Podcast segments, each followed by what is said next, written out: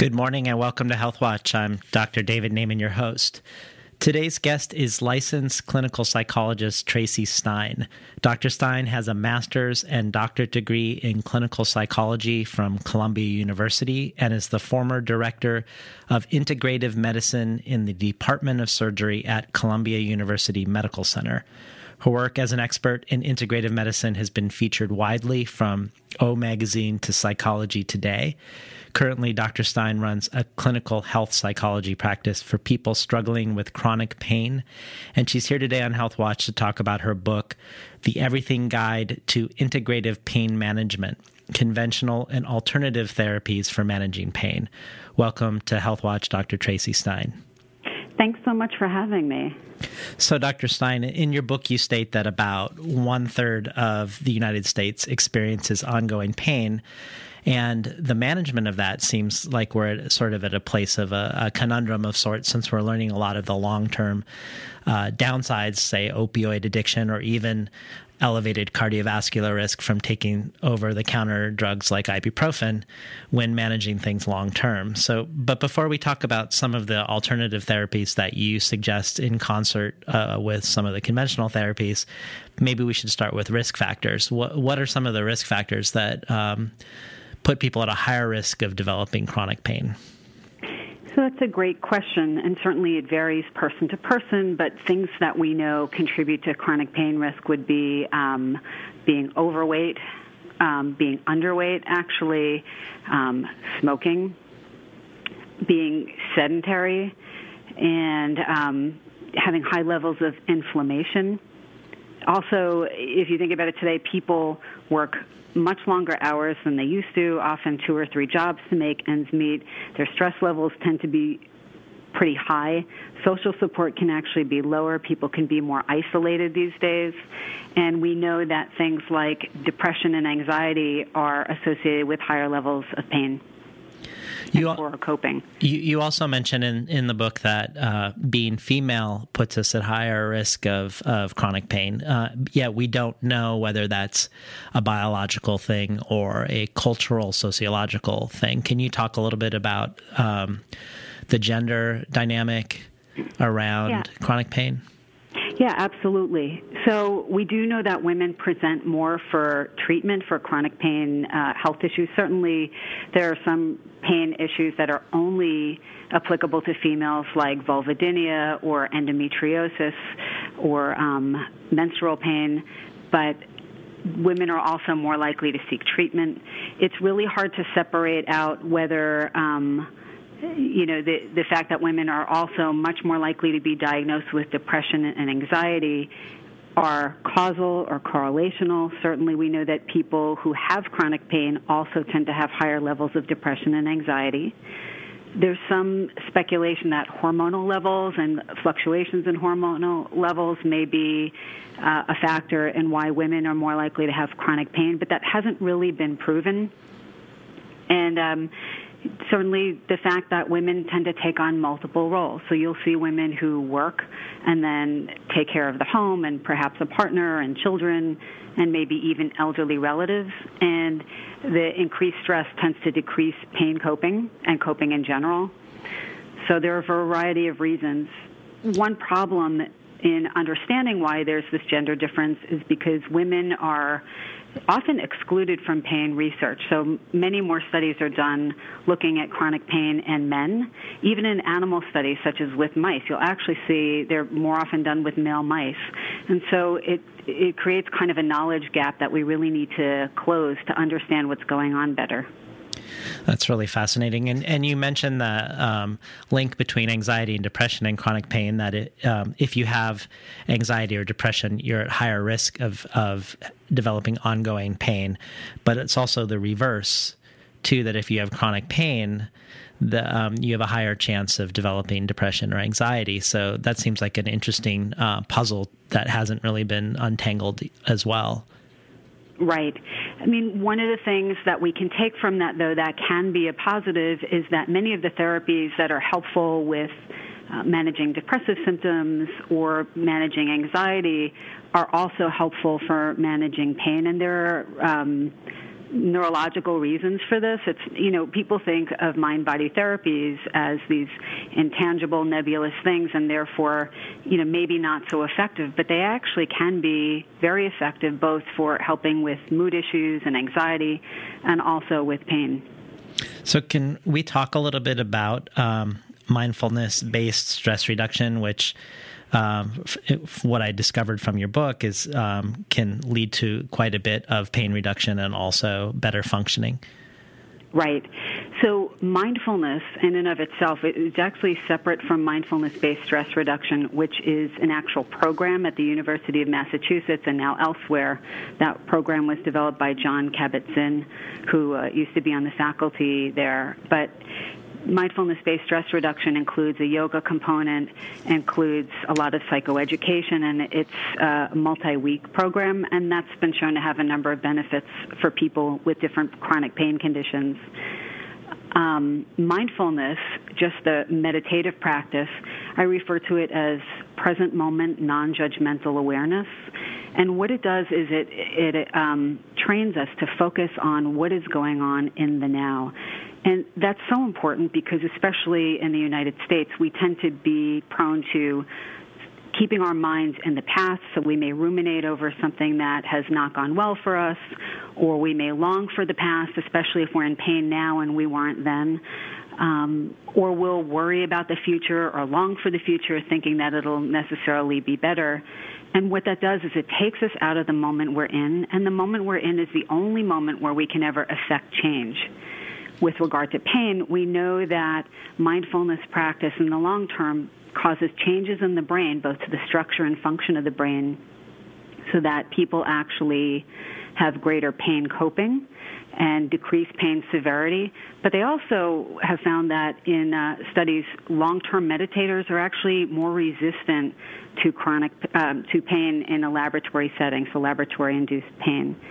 So there really is a benefit um, from a pain perspective to learning mindfulness, but also, again, from a general well being uh, and mood perspective, it, it tends to address I, think it's a common ailment that we suffer from as a society that we get so caught up in things that aren't even actually happening and may never happen. And all that does is increase our distress. So mindfulness keeps us in the now. And I would imagine perhaps it's something that people avoid out of the the counterintuitive notion that you'd want to be present with your your present moment when you're in pain um, being a way towards having less pain not just coping with your pain but actually reducing the amount of pain. Right. It is it is very counterintuitive and it can be a tough sell at first sometimes for people but what I explain to patients is that, again, this moment is the only one we will ever have. This is where our life is happening, and this is where we can affect any change. And, you know, mindfulness also could mean attending to a part of the body that is more comfortable or even simply neutral. So a very simple mindfulness exercise could mean identifying an area of the body like an earlobe or your hands or the tip of your nose and observing the experience of that pleasant or neutral sensation in that area. And what that can do is actually edge pain out of the way. You can turn down the volume on pain because what happens is we tend to amplify it by um, by infusing it with so much emotion sitting with and observing pain can also, um, if we're just mindfully attending to the breath and just noticing, okay, there's this or that sensation in my body, can actually help us to um, find spaces between the the moments of pain. A lot of times people will say, "Well, my pain is constant and it never changes." But actually, mindful awareness of your pain can help you notice when it decreases, not just when it's high and learn to kind of create more space between the uh, pain spikes. In case you just tuned in, we're talking to clinical psychologist Traci Stein about her book, The Everything Guide to Integrative Pain Management. For people listening, uh, Traci, about potentially approaching pain from the mind, from psychology, and from awareness when um, they're so used to um, potentially reaching for a, a pain medication. Um, therapy itself has also been studied as uh, intervention for pain. Is, is there a specific type of therapy that um, so psychotherapy that would be beneficial for someone who's a chronic pain sufferer? Absolutely. So the standard really is cognitive behavioral therapy, which is a more structured type of therapy. Sometimes it's time limited, and, but oftentimes it can be ongoing. And cognitive behavioral therapy helps us in a lot of different ways. So one way is it helps us, you know, by keeping something like a pain diary, it can show us what things tend to trigger spikes in pain and what things tend to alleviate pain or decrease pain.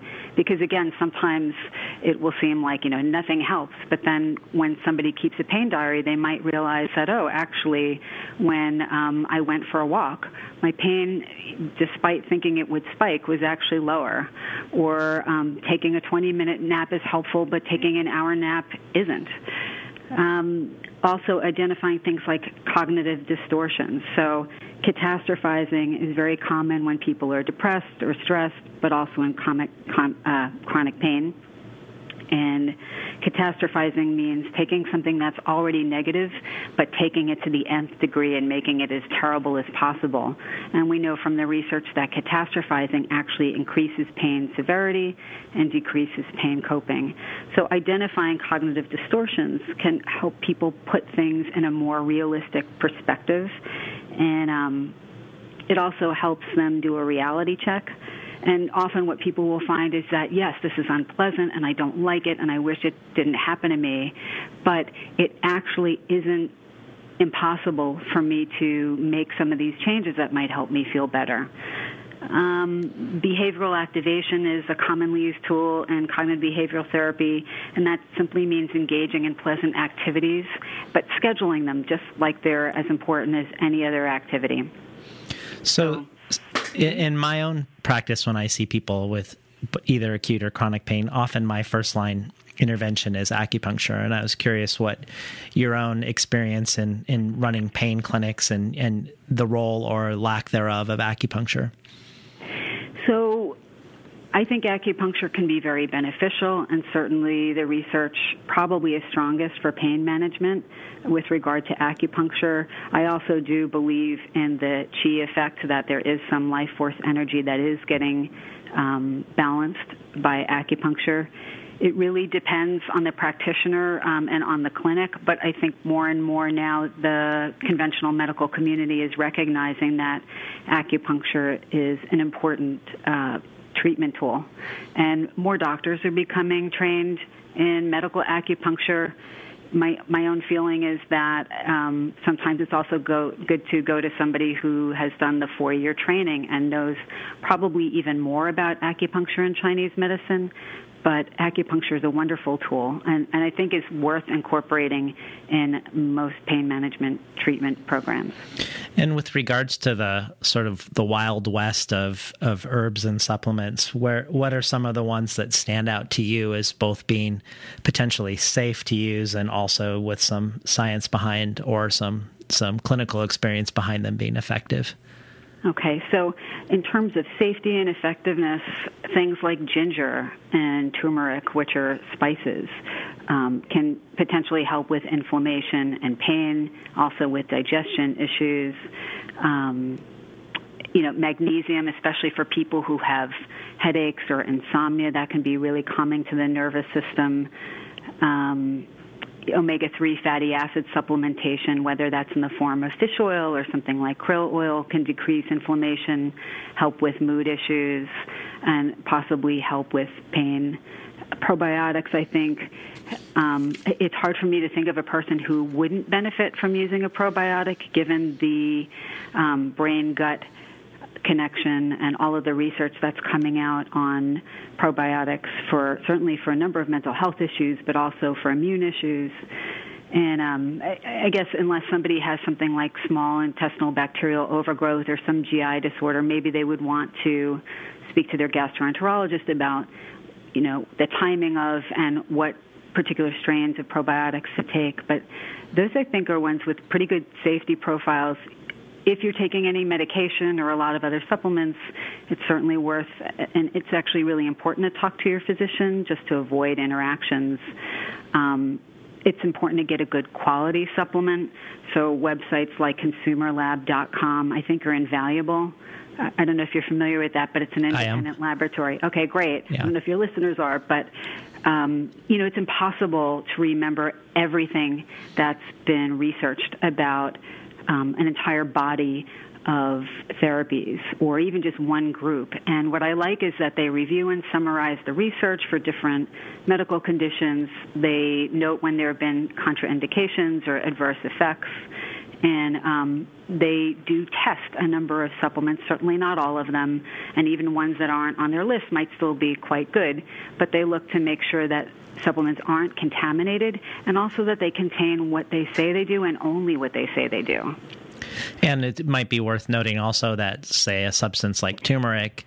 Uh, dosage is going to be important. While t- eating it in your food is going to be health promoting, it may not be a, a pain relieving amount of turmeric to right. be able to reduce inflammation and joint pain or or head trauma recovery, which is one of the things that's been studied for in animals.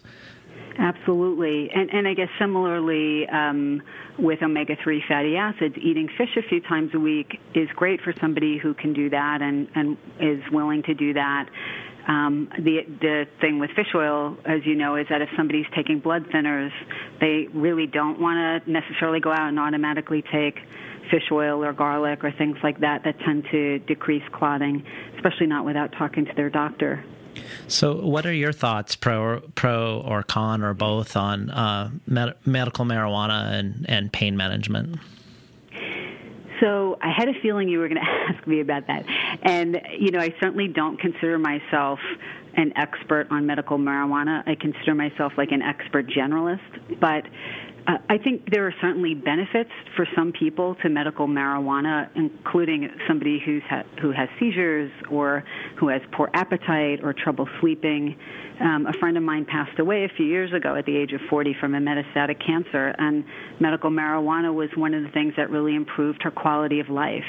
And um, you know, she had to get it illegally at the time, and um, it was worth the risks were worth it to her of of doing that illegally so that she could get the benefits and they were really important to her. So you know certainly i think that the risk to most people is probably lower than for opioids. I'm i'm, I'm hedging that just because i know that no matter what i say somebody will be upset by that comment but um it can be helpful. I think if somebody has a personal or family history of psychotic illness, it's probably not the first thing that I would recommend. And somebody, you know, even or people with migraines or some other neurologic issue would probably want to stay in close contact with their doctors, which I recommend anyway. Um, but I, I'm, I'm interested to see more research come out on medical marijuana. I think it could be very promising. Well, you mentioned as far as possible supplement interventions, probiotics, which I'm guessing you're not recommending with regards to direct pain relief, but more for uh, system balancing to eventually lead to better pain management. But correct me if I'm wrong, but uh, it made me think that you would also probably have some thoughts on ways to manage one's diet with regards to having a diet that's reducing inflammation or potentially removing things that could be triggering uh, inflammation in specific places. Absolutely. Um, just with regards to probiotics and chronic pain, I'm not aware of any data showing a direct relationship between probiotics and pain perception. Um, it would be interesting to see something like that. But that said, you know, there's all these brain areas, you know, people can um, a common misconception is that people think there's one kind of pain center, and as we know, there are multiple areas of the brain involved in the experience of pain, and there's a lot of overlap between those areas and areas related to cognitive functioning and and, and emotion and depression and anxiety, and that's one reason why we sometimes recommend antidepressants and other psychotropics both for pain and for mood issues. But probiotics, we know, help with um, pain, with I'm sorry, with mood issues, and even there's some data on schizophrenia symptoms. Um, responding to probiotics and dietary change. So I think um, before we go on that, before we go yeah. on to diet though um, you mentioned this link between pain and depression, and that sometimes antidepressants are used uh, to help people with pain, not just for mood. Are there uh, alternative therapies that you think of that are both addressing pain and depression at the same time? Well, certainly cognitive behavioral therapy.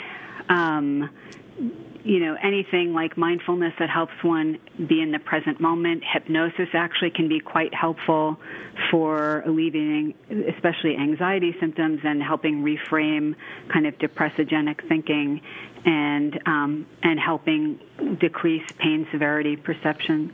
So that would be something I would think of um, you know, there's the supplement SAMe, which is S-adenosyl methionine, and there's some data showing that it's helpful for osteoarthritis pain and other types of health issues, as well as for depression. And sometimes it's used um, adjunctively with antidepressants to help people who don't respond to antidepressants alone. So I think there are a lot of therapies that work on both pain and mood sorry to der- derail you no, about about the diet, but um, if you have some thoughts on where people could begin um, to sort of parse out what would be a, a diet that is um, not contributing to uh, inflammation and pain. So I'll probably say what I'm assuming you and many of your guests have said, but um, you know, a a whole foods, unrefined diet, heavy on the vegetables and fruit, maybe some fatty fish these are types of things that reduce inflammation. I know people are split with regard to whether grains are beneficial.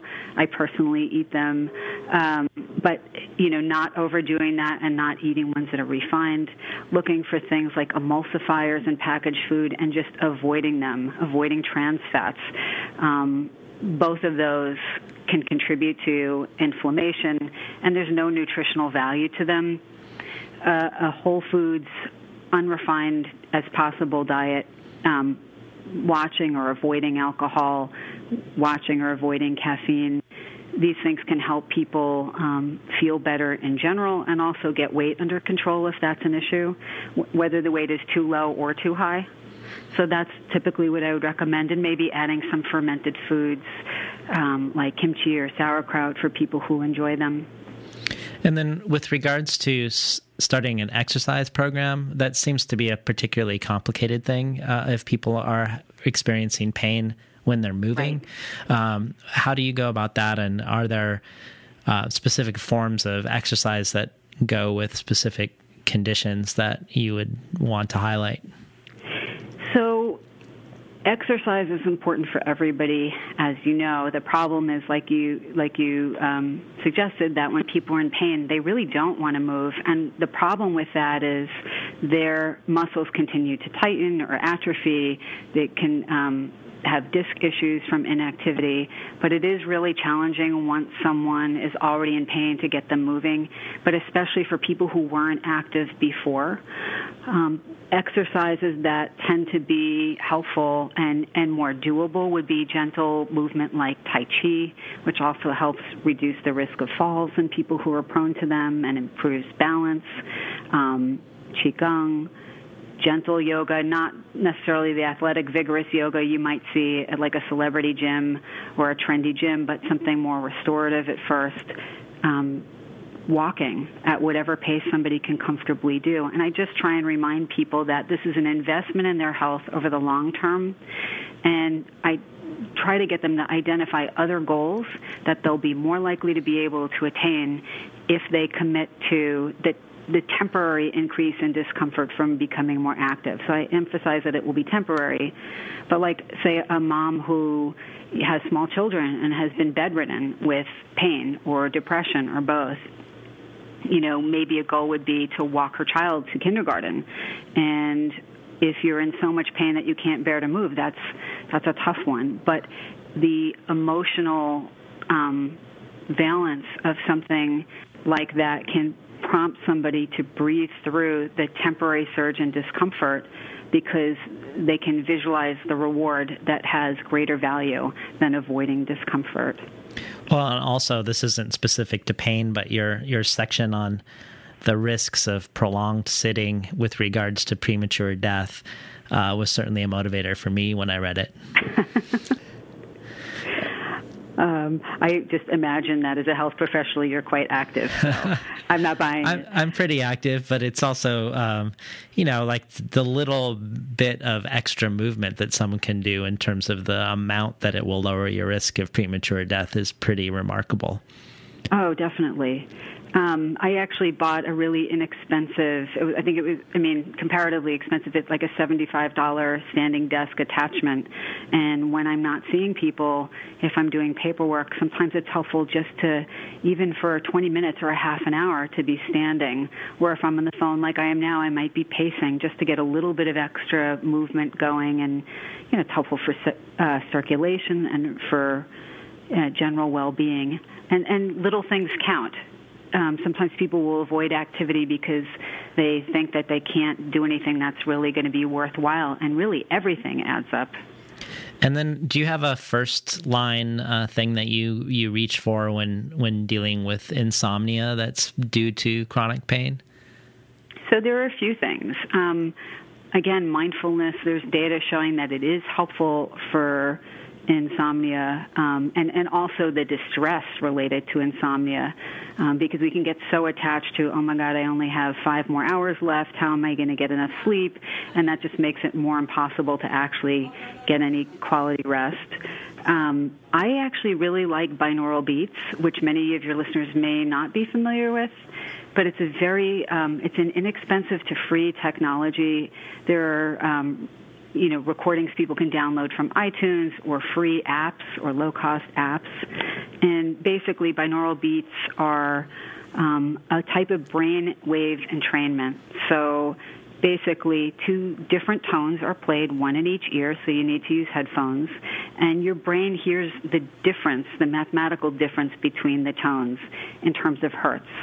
Um, and whatever that difference is, whatever it corresponds to in terms of the type of brainwave, it will actually help the brain move more into that predominant brainwave state. So, for example, somebody who has a hard time falling asleep might listen to theta brainwave um, binaural beats, and they're usually paired to music, or you could pair them to guided imagery, or ocean sounds, or pink noise. And basically, over the course of several minutes, your brain will go from a too kind of fast-paced active state to a more um, early sleep stage type of brainwave activity. Um, Dr. Dr. Stein, I'm just going to leap in because we're almost out of sure. time, and I wanted to give you a chance if you do have a website. Do you have a website that you could point people to? I do. It's www.drtracistein, and it's Traci with an I. I have a Facebook page and Twitter. Um, I post a lot of health related things on Twitter if people would like to find that out. And actually, I have, uh, I think, a blog post on either Psychology Today or GoodTherapy.org about binaural beats, so people can read more about that there. Thanks for being on Health Watch today, Dr. Stein. Thank you so much. It was a pleasure. We're talking today to clinical psychologist Dr. Traci Stein about her latest book, The Everything Guide to Integrative Pain Management. You've been listening to Health Watch. I'm Dr. David Naiman, your host. Stay tuned for the rest of the Monday morning radio zine.